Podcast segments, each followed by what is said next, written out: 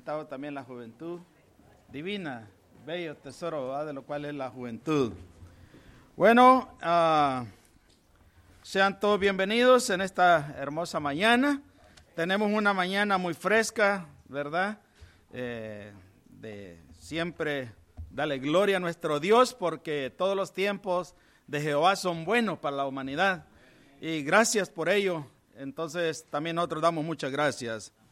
En esta hermosa mañana yo también quiero agradecer a la iglesia en general por todo el trabajo de lo cual han desempeñado del 2023, eh, a las hermanas, jóvenes, maestros y a la audiencia en general en haber apoyado este año, ¿verdad? De lo cual la iglesia del Señor también, de la iglesia de Labón, ha tenido retos, ¿verdad? En este año, retos muy fuertes, pero con el Señor todo es posible vencer los retos. Amén, hermanos. Es Dios el que administra los tiempos, es Dios el que permite todas las cosas y por eso nosotros honramos a nuestro Dios. Y déjeme decirle que ah, pueden abrir ustedes su, Biblia en, este, en Lucas capítulo 12, versículo 35. Es para introducción de nuestro tema en esta mañana. Lucas 12, 35 dice de la siguiente manera estén ceñidos vuestros lomos y vuestras lámparas, que dice, encendidas. Fíjense bien cómo empieza aquí nuestro Señor Jesucristo eh, concerniente al siervo vigilante.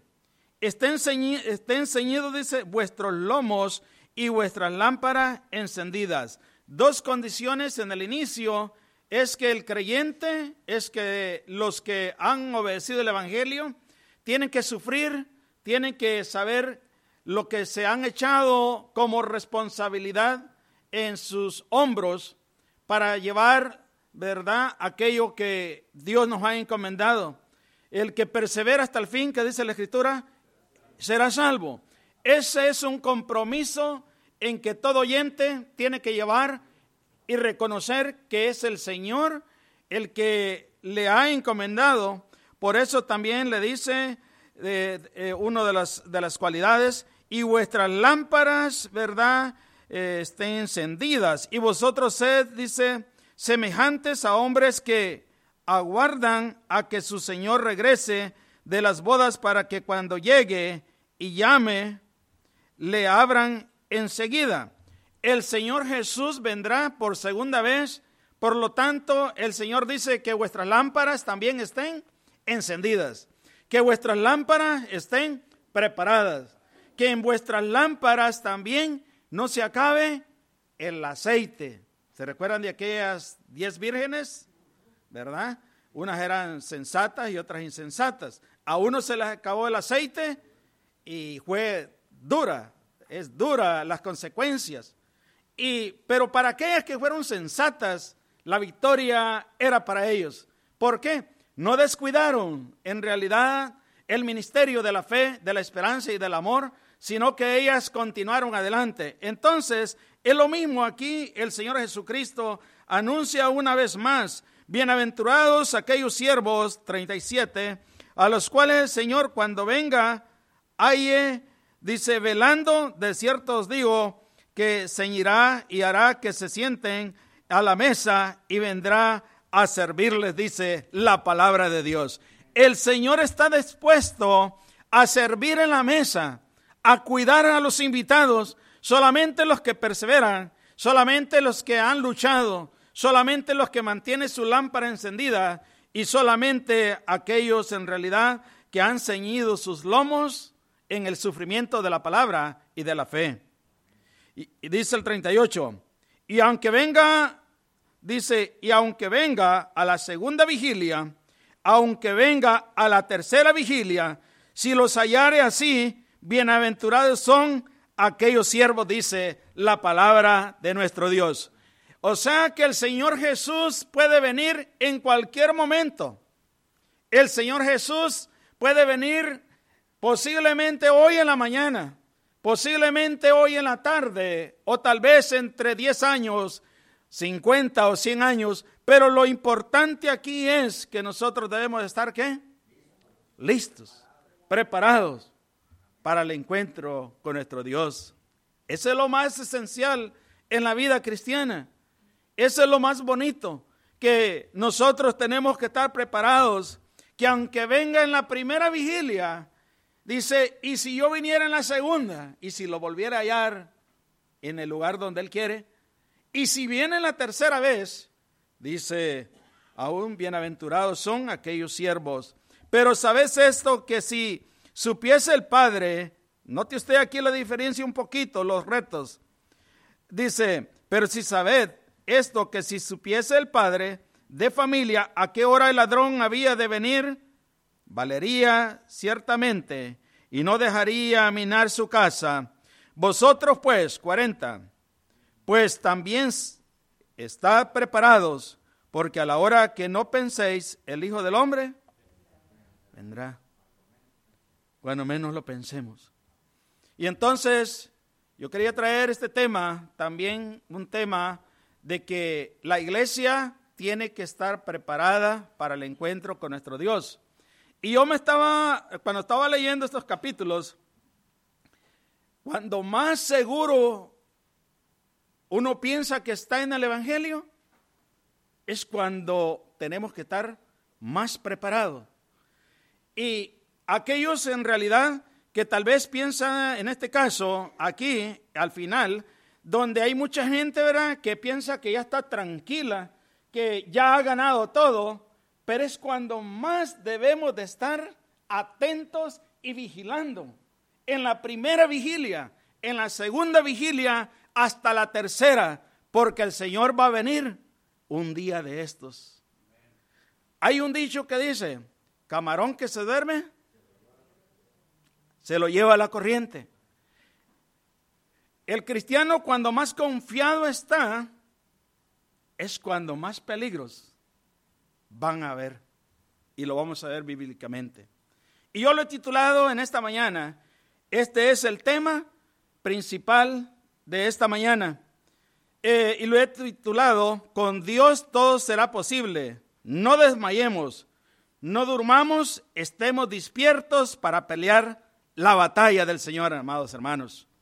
Cuando más pensamos nosotros que tenemos ya todo seguro, es cuando más problemas pueden llegar a existir, ¿verdad? ¿Se recuerdan aquel hombre cuando derribó aquellos graneros y se sentía tan tranquilo donde dijo, alma, ¿verdad? Bebe, reposa, gózate. Aquel hombre cuando más tranquilo estaba, vino el Señor y le tocó la puerta y le dijo, necio, si ahora vienen a pedir tu alma y lo que has provisto, ¿de quién será? Así es también el Señor Jesús el que aconseja a la iglesia. Entre más tranquila piensa que está, es cuando más problemas pueden haber. La iglesia, hermanos de Labón, en el 2023 tuvo retos, tuvo momentos difíciles, eh, desánimo, pero Dios que se encargó, fue Dios el que se encargó en fortalecer y animar a los hermanos de la iglesia de Labón. Amén, hermanos. Es Dios el que nos ha dado la confianza para seguir adelante en el Evangelio. Fue Dios que se encargó, hermanos, de fortalecer y animar en realidad a todas las familias de lo cual están permaneciendo hasta este momento en la iglesia aquí de la iglesia de Labón. Por eso, con el Señor, estando juntamente con Él, se pueden ganar las batallas y seremos más que triunfadores. Solamente estando en Él, Solamente tener el cuidado y permanecer que el Señor Jesús es el que nos da la victoria en nuestra vida. Es Él el que nos da el consuelo de la vida de cada uno de nosotros. Y es Dios el que se encarga de cuidar la iglesia. Es Dios el que se encarga de animarla también para seguir adelante en el Evangelio. Note usted uno de los pasajes más leídos en realidad, pero más animados para la iglesia, es Josué. Josué número uno, José uno en adelante, dice la palabra de Dios. Josué uno. Después que Moisés murió, después que Moisés luchó contra el pueblo judío, hermanos, contra el pueblo de, de llevar al pueblo judío como el pueblo de Israel hacia adelante a una tierra prometida, fue Josué el que se encargó después de que Moisés murió. Ah, fue a él que se le encargó de seguir adelante y dice la escritura de la siguiente manera. Josué 1 en adelante. Aconteció después, dice, de la muerte de Moisés, siervo de Jehová, habló a Josué, hijo de Nun, servidor de Moisés, diciendo, mi siervo Moisés ha muerto, ahora pues levántate, note usted, levántate y pasa este Jordán tú y todo el pueblo, dice la palabra de nuestro Dios. Y luego en el 5, 1.5, esto es el consuelo para todos los cristianos. Este es el consuelo para todos los que hemos creído en el Señor. Las palabras de nuestro Dios las creemos y tenemos que obedecerlas como las hizo Josué. Y dice así, número eh, Josué 1.5, nadie te podrá hacer frente en todos los días de tu vida. Como estuve con Moisés, estaré contigo, no te dejaré ni te desampararé, dice la palabra de nuestro Dios. Y luego le dice lo siguiente, esfuérzate y sé valiente, porque tú repartirás a este pueblo por heredad la tierra de la cual juré a sus padres que la daría a ellos, dice la palabra de nuestro Dios.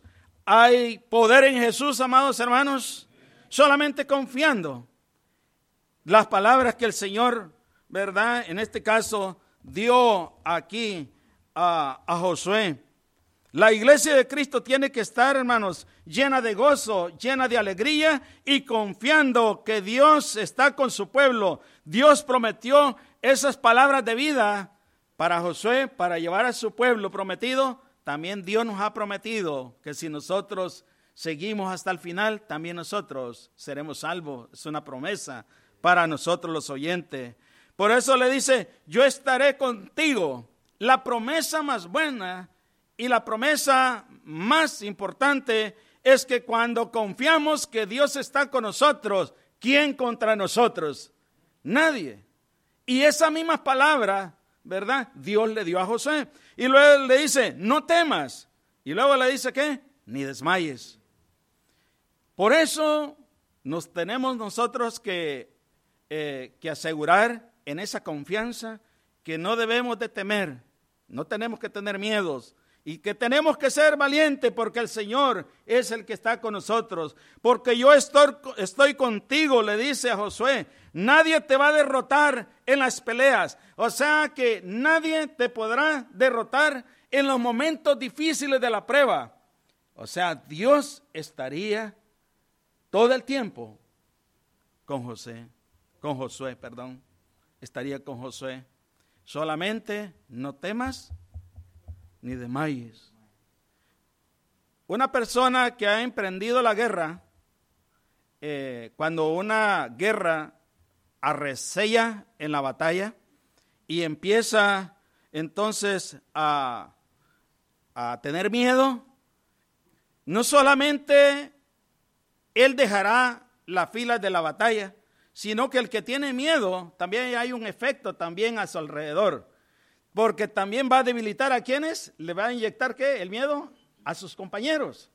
Por eso tenemos que ser fuertes, tenemos que ser valientes en las batallas. Los soldados en realidad en la batalla, en las guerras que hemos mirado durante dos años, por ejemplo, Ucrania y Rusia, han estado en la batalla permaneciendo dos años y, y no han podido ninguno ni otro ni avanzar porque cada uno están, ¿qué? Valientes y fuertes y no se han desanimado uno y otro.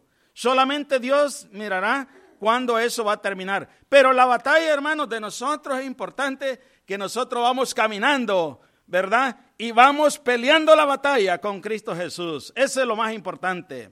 Eso es lo que tenemos que confiar, que nosotros hemos emprendido la batalla y por lo tanto no tenemos que tener miedos y por lo tanto tenemos que ser valientes. Hermano, este, sí, hermano Roger. El verso 35, hermano, es muy claro y específico. Para el cristiano, estamos en una batalla constante. Muy bien. Por eso dice ahí, estén ceñidos vuestros lomos. Quiere decir que el soldado antes de ir a la batalla no podía tener ah, algo flojo, ah, suelto, ah, y era importante que se ciñera bien para no dar oportunidad al enemigo. Así es. Otra cosa dice, mantener vuestras lámparas siempre encendidas. Ah, so, debemos de mirar que la vida cristiana es un servicio continuo, es una adoración continua, es una guerra continua diaria para la honra y la gloria de nuestro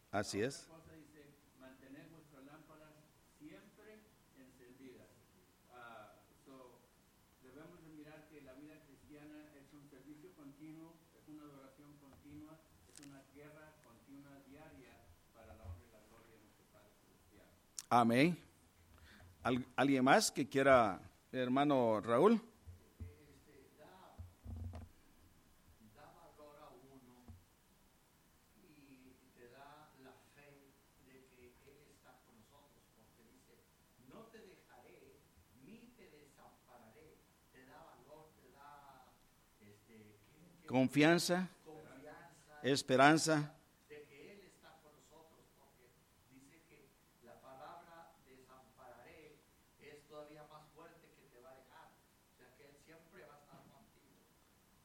Muy bien. Sí. Muy bien. ¿Alguien más? ¿Está todo bien? Muy bien. Hermano Julio.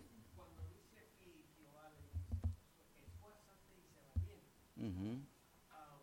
esas palabras, esas dos palabras llevan un signa- un significado tan fuerte, porque según el servicio militar, para ser un general, un líder de, un, de, de- de- de miles de soldados, hermanos, no es cualquier persona, es una persona escogida, privilegiada, con honores. Ah, imagínense el cargo que iba a llevar Josué aquí cuando después de la muerte de Moisés llevara a la gente. Entonces es una, una persona tan, tan especial. Esfuérzate que ir más allá, tienes que estar arriba. Pero hay, hay situaciones porque cuando uno, usted mencionó el temor, hay, hay animalitos o animales. o las Ujú. presas. Sí. Tú tienes miedo que la prensa se va a ir contra ti, pero si te pones ahí y evitas el miedo, pues la prensa se va a ir, es todo lo contrario. Y es tan lindo cuando dice, esfuérzate y sé valiente, y luego yo estaré contigo. No, Amén. y no te apartes fuera de la ley. Qué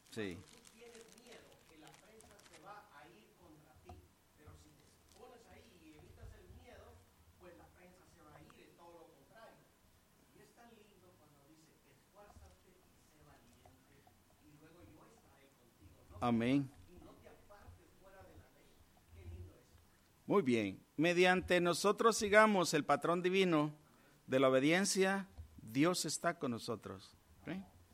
Eh, el problema es cuando nosotros nos desligamos o nos apartamos del el consejo de Dios, es cuando vienen las consecuencias. Pero Dios siempre es sabio, hermanos. Dios siempre es el que tiene el consejo en nuestro corazón y en nuestras vidas. Dice ahí Josué eh, concerniente de la obediencia y la confianza que le tuvo también el pueblo a Josué, porque también él era un muchacho joven. Recuerden que Moisés murió y entonces era un joven Josué y la responsabilidad caía totalmente sobre ese joven. Y había peligro en el Antiguo Testamento cuando un rey también no era eh, confiado o habían tantos retos que lo podían apedrear, lo podrían sacar, lo podían matar a un rey que no supiera dirigirse conforme el patrón divino de Jehová, de los ejércitos. Pero miremos aquí en el mismo libro donde estamos Josué 1, 16, 18, para que miremos la confianza que el pueblo tenía. Entonces respondieron a Josué diciendo, en este caso el pueblo, nosotros haremos todas las cosas que nos has mandado e iremos a donde quiera, ¿qué dice? Que nos mandes. O sea que el pueblo estaba convencido de que era Dios el que estaba guiando a Josué adelante. ¿Verdad? Que el pueblo estaba tan convencidos en que decía, si Josué nos guía, nosotros iremos, ¿verdad? Seremos dirigidos a buen lugar. Seremos dirigidos a un lugar donde Dios es el que está con él. Y luego le dice el 17, de la manera que obedecimos a Moisés en todas las cosas, así te obedeceremos, dice a ti, solamente que Jehová tu Dios esté contigo, como estuvo también con Moisés, le dice el pueblo. Le dice el pueblo a aquella gran multitud, le dice, solamente queremos ver, ¿verdad? Que Dios esté contigo, así como nosotros miramos que estuvo también Jehová de los ejércitos también con Moisés. Si tú eres el indicado, mándalos donde quiera que tú digas, y nosotros e iremos. Y por eso le dice ahí, ¿verdad? Ah, de la manera que obedecimos a Moisés en todas las cosas, así te obedeceremos a ti. Solamente que Jehová tu Dios esté contigo, como estuvo con Moisés. Cualquiera que fuere rebelde a tu mandamiento y no obedeciere a tus palabras en todas las cosas que le mandaste que mueras solamente, que te esfuerces y seas valiente. La valentía trae un premio al final. Los que se ciñen los lomos, como decía el ñerito, aquellos son los que están dispuestos a ir adelante juntamente con el Señor. Y esos son los que triunfarán en la batalla, eh, en este caso. El pueblo estaba confiado que Dios había dejado a Josué como su Señor, ¿verdad? Para poder trabajar y lidiar con aquel pueblo. Y el pueblo respondió, e iremos donde quiera que nosotros, ¿verdad? Donde quiera que tú nos mandes. El pueblo también, hermanos, miramos aquí en este pasaje que estaba listo para obedecer a Josué. El pueblo se sentía confiado que era un líder completamente dirigido por Dios, que era un líder que en realidad tenía, ¿verdad?, el consuelo y la seguridad de la palabra que el Señor había dado a Josué para guiar a este pueblo. Por eso, los miembros de la iglesia, hermano, tienen que estar siempre vigilando, siempre tenemos que estar animados, despiertos para poder sobresalir adelante. Y cuando miramos que el pueblo está tranquilo, es cuando nosotros tenemos que estar más despiertos para cuidar de la palabra y de la obra de nuestro Dios eterno. Dice la primera carta, dejemos ahí ese libro y miramos ahí en Primera de Pedro, capítulo 5, versículo 8, dice de la siguiente manera. Primera de Pedro, dice bien, Primera de Pedro 5, 8, dice la escritura de la siguiente manera, sé sobrios y velad. Note usted, porque vuestro adversario, el diablo, como león rugiente anda alrededor buscando a quien devorar. Sé sobrio, dice aquí el apóstol, apóstol Pedro. Dice ser sobrios, porque vuestro adversario, el diablo, ¿verdad? Anda como león rugiente, viendo a quién devorar. Nos insta a que nosotros tenemos que velar, tenemos que ser sobrios, como, ¿verdad? Y tenemos que estar nosotros, nosotros tenemos que estar vigilantes, porque sabemos que el maligno, el maligno no duerme, el maligno está siempre trabajando como poderle hacer daño a la iglesia del Señor. Y, él fue, recuerden bien, que nosotros estamos luchando contra el enemigo de Jehová. Estamos luchando con el que es enemigo del Señor Jesucristo. Y ese es el maligno de lo cual también hoy en día es nuestro peor enemigo. Por eso tenemos que estar atentos a, a la palabra y atentos que no debemos nosotros de, de descuidar, ¿verdad? La salvación que el Señor nos ha dado. Y por eso déjenme decirles aquí que miramos que el maligno nunca duerme. El maligno siempre está atento para poder, ¿verdad?, dañar la obra del Señor. Miremos aquí en esta lectura, en Mateo capítulo 13, para que ustedes también lo puedan ver, Mateo capítulo 13, 24. Aquí vamos a ver, hermanos, esta parábola de la cizaña.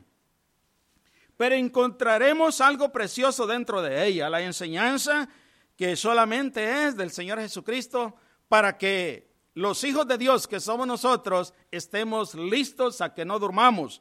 Miren cómo entra en la explicación de la lectura. Mateo capítulo 13, 24 dice de la siguiente manera.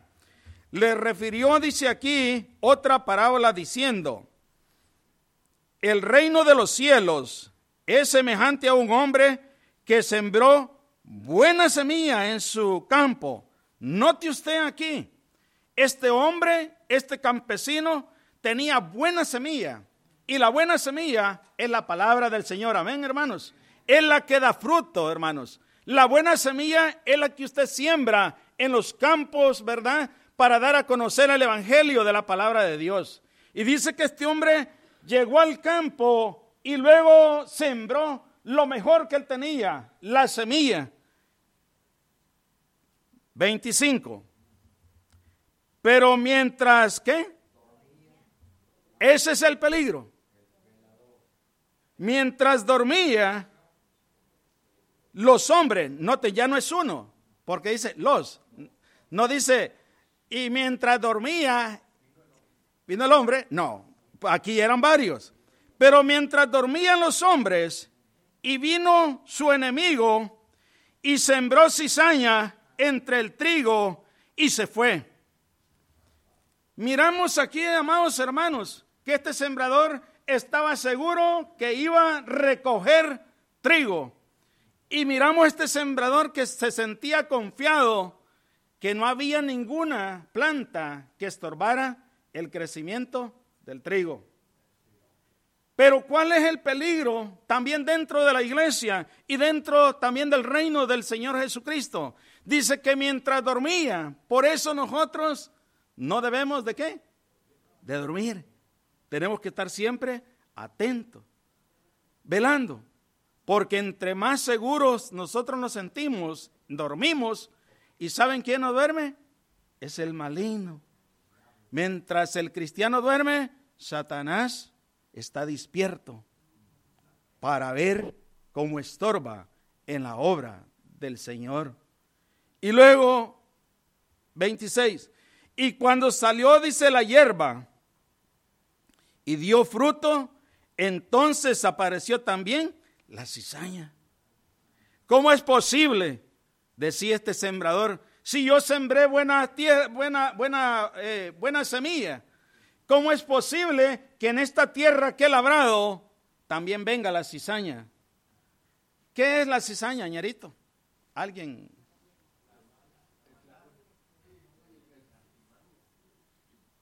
La cizaña es algo muy semejante al trigo, hermano, pero no tiene las cualidades de, ah, de beneficios ni ah, ah, los nutrimientos del trigo y no es buena para el hombre. Y, y aquí representa la cosa mala que el maligno ah, presenta. Muy bien, ¿alguien más? Allí donde estamos, hermano, hay una hierba que crece cada año. Se tiene que matar antes de, de cultivar, porque esa es como una cizaña que apa- eh, no deja que el trigo, que el- la cebada o lo que se siembra, no la deja crecer porque le tapa la sombra del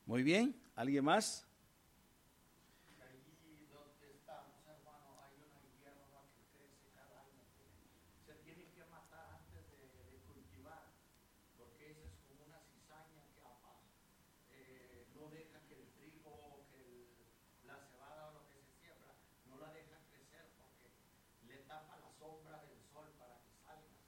Muy bien, Hierba que es, eh, bueno, siempre vuela con sí. aire y hay que echar una ah, herbicida y eso yo lo planteo como una cizaña que sale para la siembra que representa a la gente mala que anda ahí. Toda hierba que no es buena es cortada y luego echada al fuego. Y todo árbol que no da buen fruto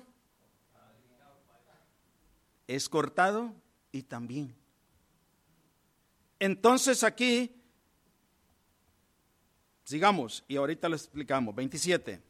Vinieron entonces los siervos del padre de la familia y le dijeron, Señor, no sembraste buena semilla en tu campo.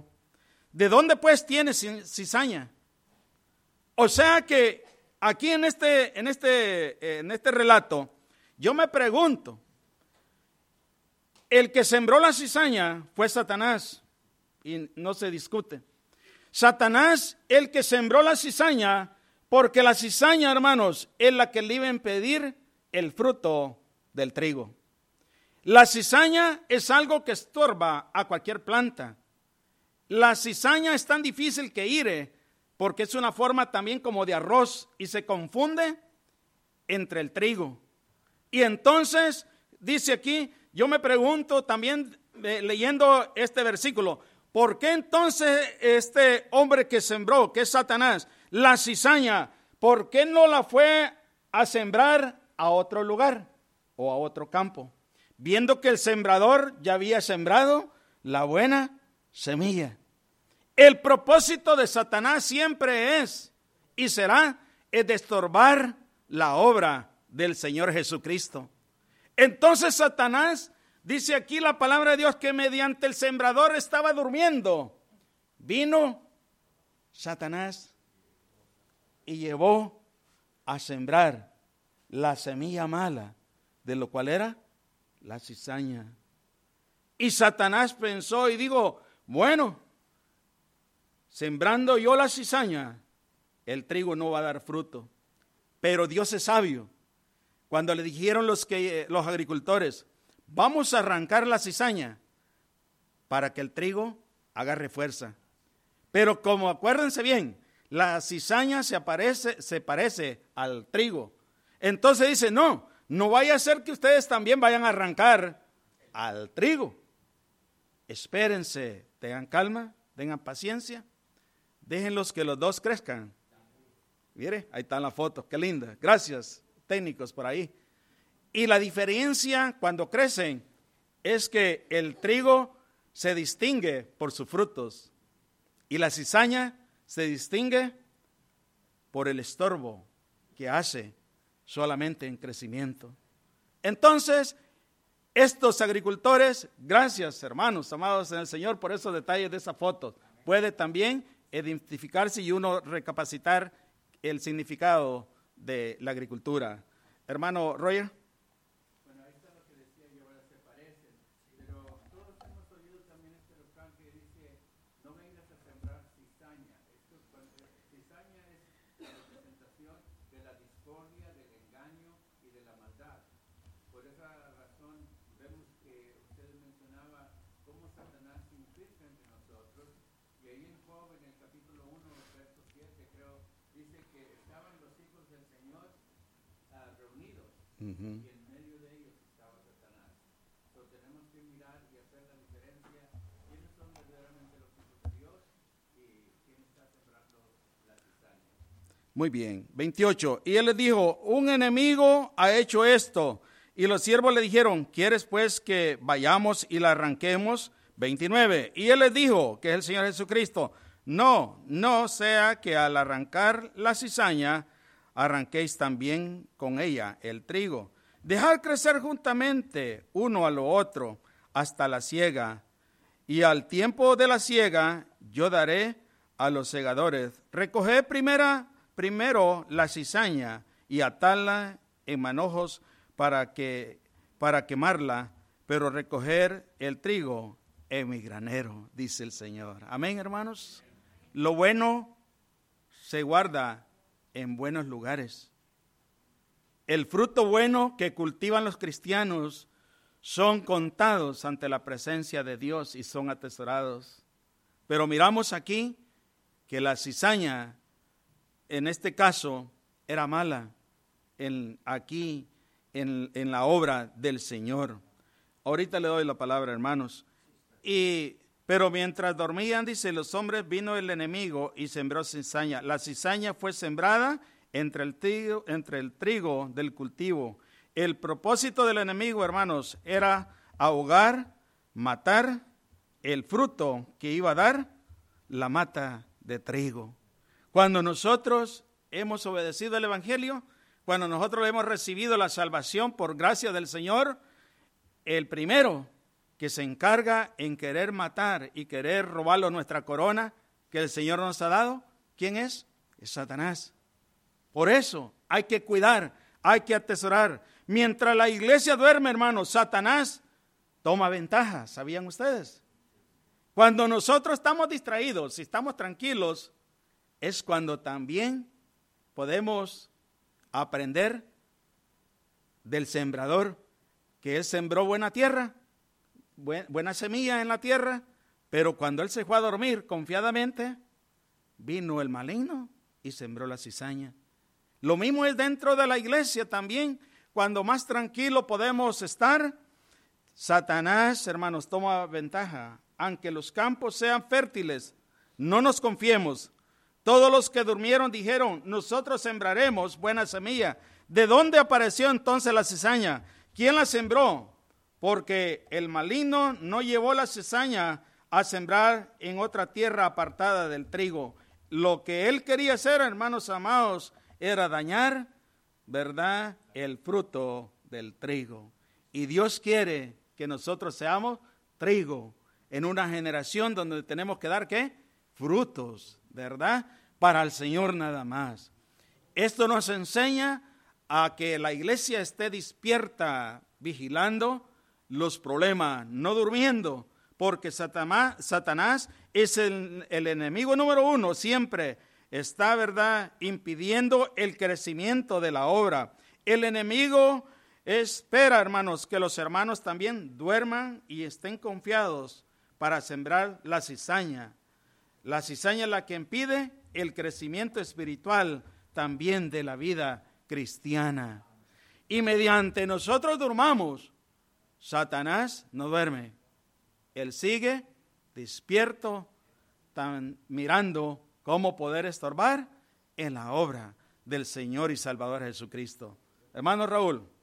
Ah, si regresamos un poquito a Primera de Pedro 5.7, donde dice, sed sobrios y velad. Sed sobrios es estar alerta, Muy bien. cinco caballos. Eh, no estar de mosto con, ya ven que los guardias a veces se duermen o se echan sus alicucitos para aguantar la noche. Y, y, y velar, velar dice, ¿por qué? Vuestro adversario. O sea, que podemos comparar esto en la iglesia, que los ancianos estén ausados, listos, porque puede venir alguien a destruir, a div- causar división a la iglesia. El diablo trabaja de muchas formas. Sí. Como león rugiente anda alrededor, buscando en busca dónde está la debilidad, dónde puede entrar, buscando a quién devorar, la presa fácil para devorar a alguien. Muy bien. Muy bien, hermano Raúl. ¿Alguien más? ¿Va todo bien? ¿Estamos entendiendo el concepto? Por eso, hermanos, vigilemos, así podremos recoger buen trigo en nuestra vida cristiana. Vigilemos, así podremos también detectar a tiempo nuestro enemigo si estamos despiertos. ¿Sabían ustedes? Estando siempre listos, observándonos, porque el adversario, el diablo anda mirando a quién? Devorar. Por eso nosotros, aunque nosotros estemos y decimos, hoy estamos viviendo tranquilamente en paz y tranquilidad, pero fíjense bien, vigilemos, así podremos distinguir el trigo y la cizaña también entre nosotros los hermanos. Es Dios que nos pone a prueba a estar atentos, hermanos. Cuidemos la iglesia del Señor, cuidemos la doctrina del Señor, que es lo importante en nuestra vida cristiana. También mantengámonos despiertos, hermano, porque sabemos bien que mientras nosotros dormimos, el enemigo trabaja para dividir la iglesia. ¿Sabían ustedes? Qué triste.